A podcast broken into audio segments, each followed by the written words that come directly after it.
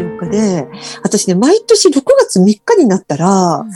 手を合わせることがいっこあるのね、うん、ちょうど昨日で丸さんじゅうねん、雲仙普賢岳の火砕流でよんじゅうさんにんが亡くなったっていう、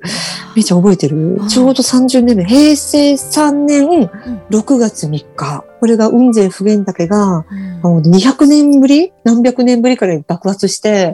よんじゅうさんめいが亡くなった大きな災害があったんだけど、私がね、その年のじゅうにがつに結婚して、それからすぐ私たち熊本に引っ越したのね。うんうん、新婚生活は熊本で始まったのよ。熊本県、うん、今は阿蘇市だと思うんだけど、うん、当時は阿蘇郡ってとこに住んでて、でもほら、雲仙は長崎なのね。長崎だし、向こう島だし、阿蘇って言っても熊本の海の方からもう車でいちじかん以上走らないと、全然、ああ、普賢岳の近くっていうイメージはなかったの、私引っ越した時に。とりあえず私たちは阿蘇山のふもとに住んでたのね。へー。阿蘇山のふもとに、あの、社宅が、ゴルフ場で働いてたの、私。へー。ゴルフ場で働いて、でもね、全然ゴルフできないんだけどね。え、あれ？キャディーさんじゃないくて、あの、フロントとか。そうそう、キャ、キャディーさんしてた。あ、すごいじゃん。うん、キャディーもしてたし、フロントもしてた。うんうん、キャディー、フロント、あと、温泉の掃除とかいろいろしてたよ。ああ、じゃあもう。最後はキャディーさんだったかな。すごいね、福ちゃん、うん、キャディーさんやってたの。でしょ？でもね、全然ゴルフ経験のないキャディーだったんだけど、で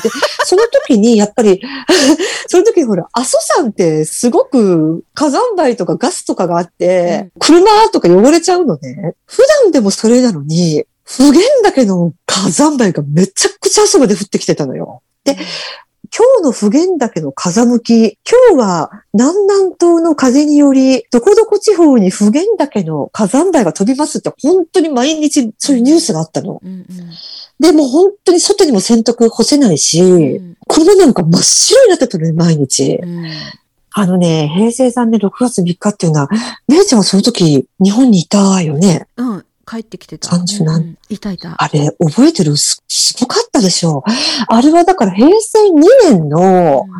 年末ぐらいからちょっと噴火活動を始めてどんどん活発になって、うん、で、それでなんかマスコミとかいろいろカメラを設置してずっと火山活動って連日テレビでやってたのね。うん、だったらなんかごがつの終わりぐらいに結構大きな噴火があって、うん、でもそれでも結構皆さんはね、危機感がなかったのよ。多分、梅雨入りしたから、うん、火砕流じゃなくて土石流の方が危ないんじゃないかっていうような報道がされてたのね。うん、土石流だったら、うん、川でバーっと流れるから、うん、車でも逃げられるみたいな感じで。うん、で、車をマスコミの人たち止めてて、うん、結構それで取材をしてたのね。うん、で、あのー、ろくがつみっか、あれ夕方のよじかごじぐらいでものすごい噴火があったでしょ。あの住民はもうとっくに避難してたのね。よんじゅうさんにんのうち約半数がマスコミだったのよ。あで、定点っていうところがあって、そこでもう決められたところで取材をして、うん、もう一番その火口が見える位置、うん、火口が見える位置にカメラを置いて、うん、そこから撮ってたのね。うん、そこまで連れて行ったタクシーの運転手もよん、ごにん犠牲になってるのよ。あらで、あと警察官、消防局の人、うん、全部でよんじゅうさんにん、うん、もうあっという間に火砕流に飲み込まれちゃって、あの映像今でも見てすごいな。あれ、めいちゃん、時速何キロで摂氏何度とか、あの時すっごい調べたっていうか、いろいろテレビ見たんだけど、あれは温度がせんどで、時速ひゃくキロなのね。で、あの時の新聞見たんだけど、火砕流にバーッと人間が飲み込まれると、いっぷんかんで全身の血が沸騰するんだって。そういうのにバーッと巻き込まれて、で、あの時上から写真週刊誌で、なんかね、人のご遺体はね、写してなかったけど、猫とか犬とかの、うん、こんなになるんだ。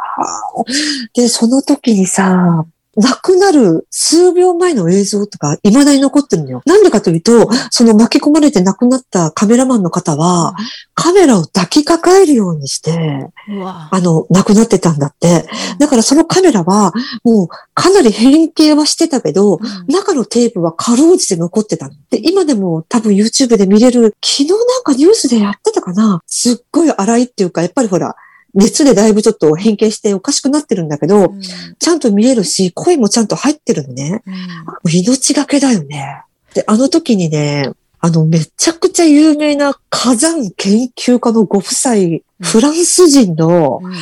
っとね、クラフト夫妻って、この夫婦はよんじゅうだいの夫婦で、うん、フランスの火山学者で、もう何百の火山の研究で、うん、夫婦で登る。もう本当ね、そのクラフト夫妻の映画とか撮ってるね、火山の。ドキュメンタリー映画。うん、本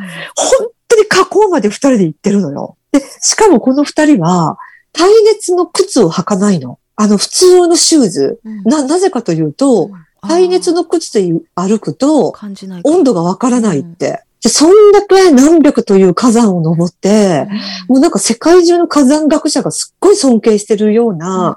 夫婦が、雲仙普賢岳で亡くなったのね、うん。それも結構世界的に大ニュースになったの、あの時。真っ黒すだらけになって、うん、わーって逃げてる人の映像とかは見たような気がするんだけど。あの有名なのがブワーっと降ってきて、一人が走ってきて、後ろから赤い救急車がバーっと走ってくるのはあれは有名なね。あ、それかな。なんか、うん、とにかくさ、その、うん、突然爆発したのな。予測もできない。いや、ずっと噴火してたのよ。ずーっと噴火してたの。噴火しすぎて溶岩ドームがいっぱいできてたのね。うん、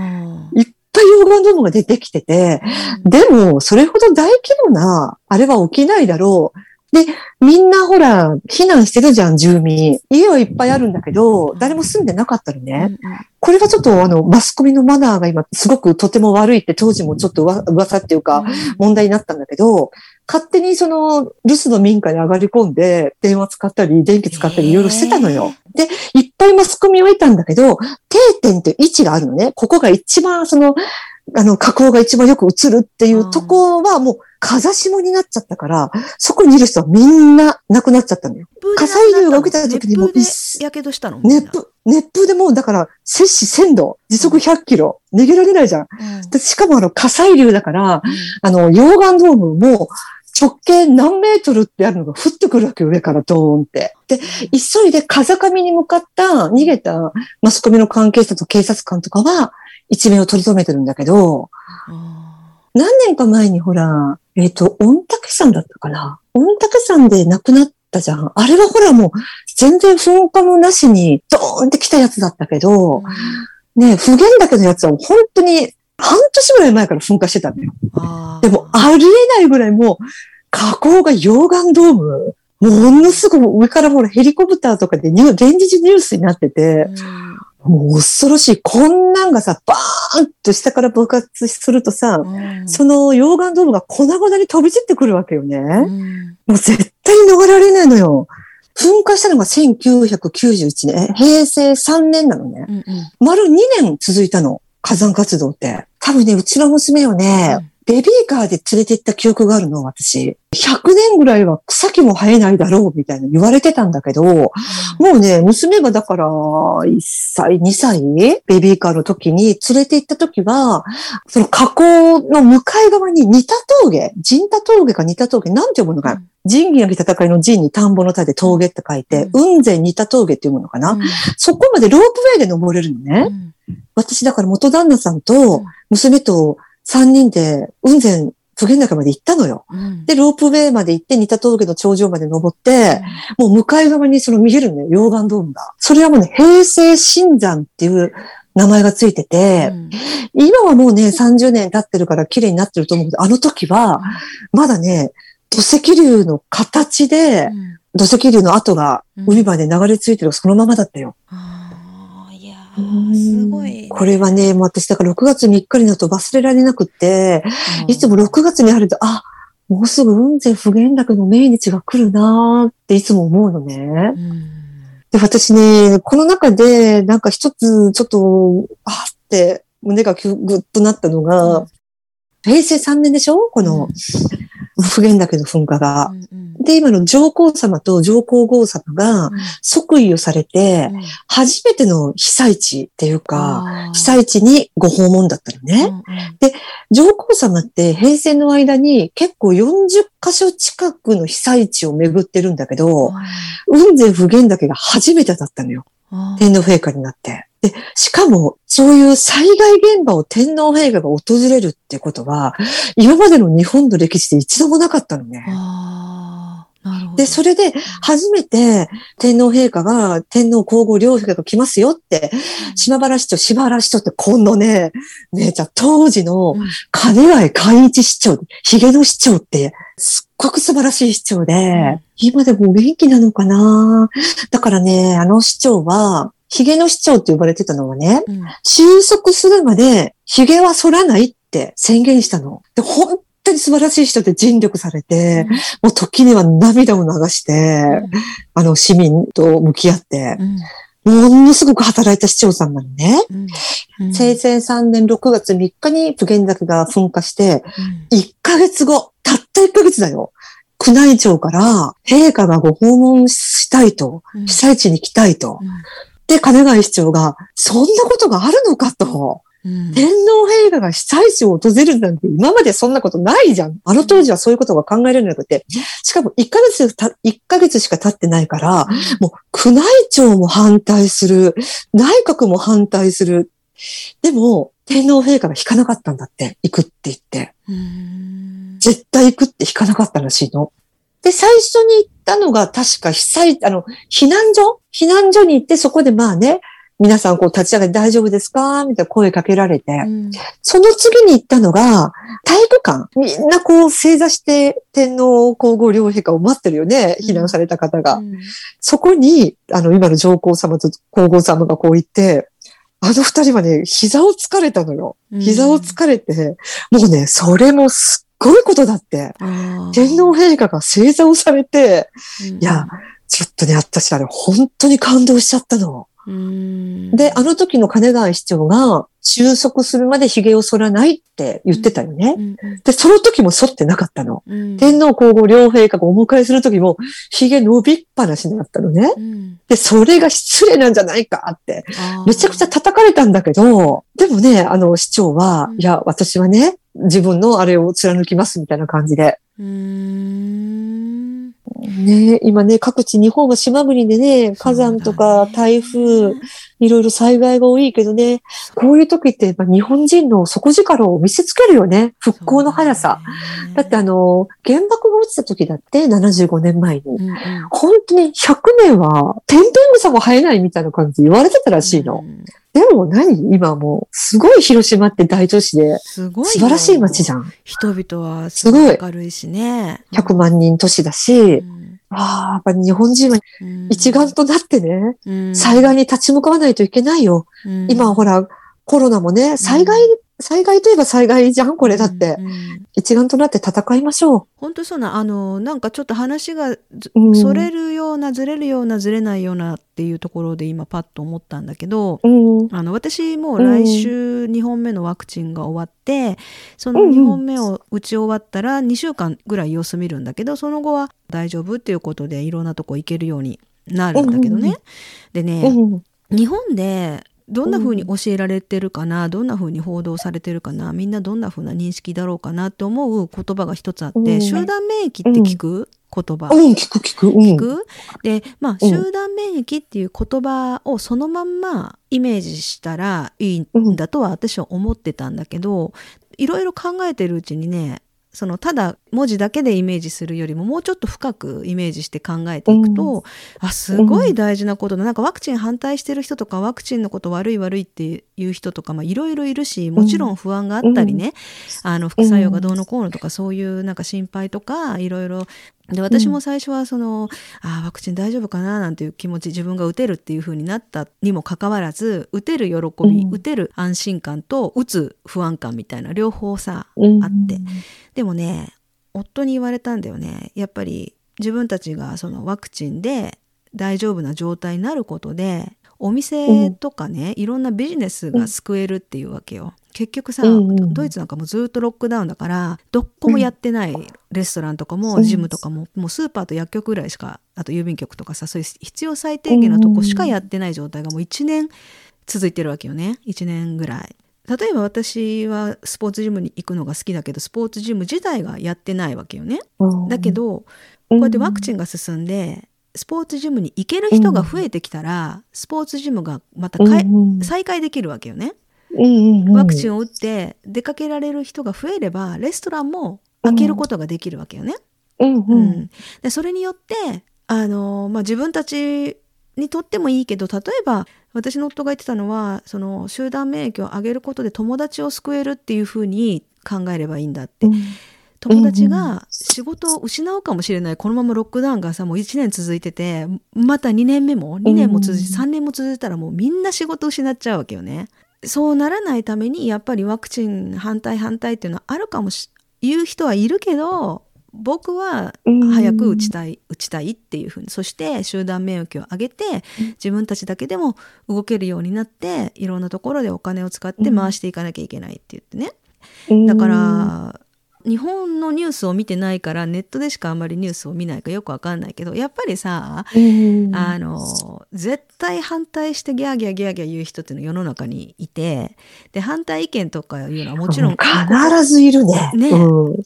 いいんだよ反対意見を持ってるのは。でも、うん、前も言ったけど、うん、ちゃんと考えてただギャーギャーギャーギャー言ってるんじゃなくて、うん、こうこうこうだからこうですって、だからこうしてほしいとかこういうふうに考えた方がいいと思うとかちゃんと説明できるほどに考えて考えた人ならギャーギャー言っていいと思うんだよね私。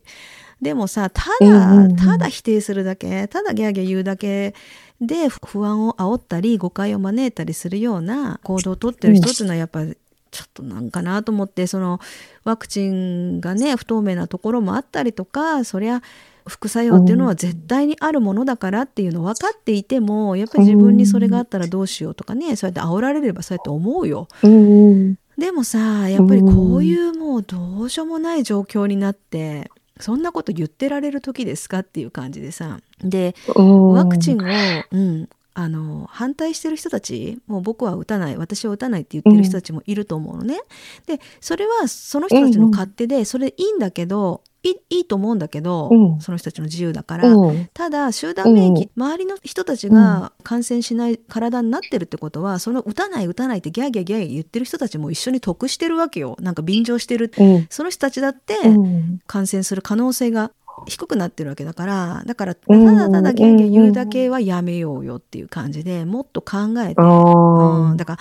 私も最初は不安だったけどね、その私や私の周りが免疫をつけて集団免疫を上げていくことで、周りのお店が営業がまた再開できてね、潰れなくていいお店が一つでもね、もう潰れてるよどこの店もいちねんもロックダウンしてたらさ、うん、だけどね、なんとかギリギリ首の皮一枚つながってる状態でなんとか耐えてるとこもたくさんあるから、そういうとこに行ったり、あのジムなんかだってもういちねんいちねんいけてないけどずっと会費払い続けて、うん、もちろん辞める人もいるんだと思うけど、私なんかはやっぱりジムあ潰れてほしくないから、あの会費を払い続けて、うん、でまた行けるようになったらいいなと思ったら、あの今日から今日からねジムが開くのよ。あ、よかった。そうだけどもちろん、うん、あの条件があって、陰性の証明書がないとダメだし、うん、で私はまだ、うん、にほんめがまだだから、もし行くんだったら、うん、えーと、そのテストあれをして、うん、陰性であるっていう証明書をもらって、それで行かなきゃいけない。しかも予約制でね、いっかいにつきななじゅうごふんが制限時間だったかな、うん、私はその、うん、来週中にはにほんめが打ち終わって、その後にしゅうかんだから、今月の末ぐらいからは、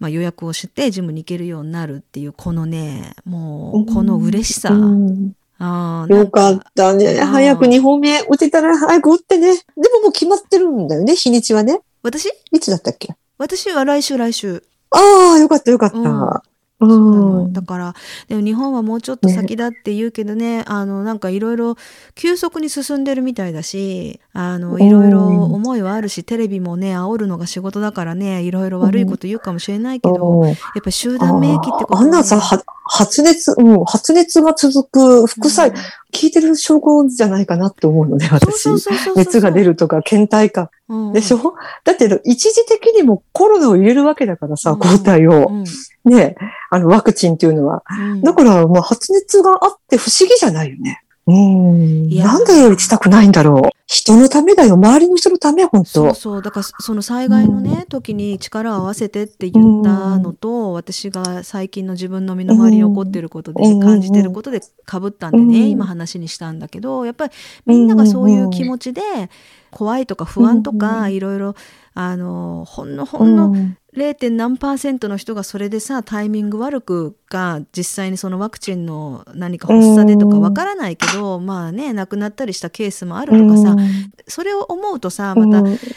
誤解を招くようなこと言いたくないけど、どういう注射にもあるもんね。 そうそう、それはね。でやっぱやっぱさそういうこと言ってたらキリがなくて、もっとトータルしてものを考えてさ、私はその集団免疫をつけるっていうのはただただみんなで免疫をつけようとか言うんじゃなくて、それによって何が起こるかっていうことを考えた時に、あの友達が仕事を失いかけてる友達がいてね、でその人たちがお店を開けられる、また例えば私と私の家族がみんな免疫がついて出かけるように な, なった時にね、出かけていいようになった時にその人たちのお店に行ってあげられる、そういう人が増 え, 増えていけば世の中のビジネスがまた動き出して人々が働くことができだして、頑張って取り返していくことができてさ、やっぱ友達を守るっていう夫のねその発想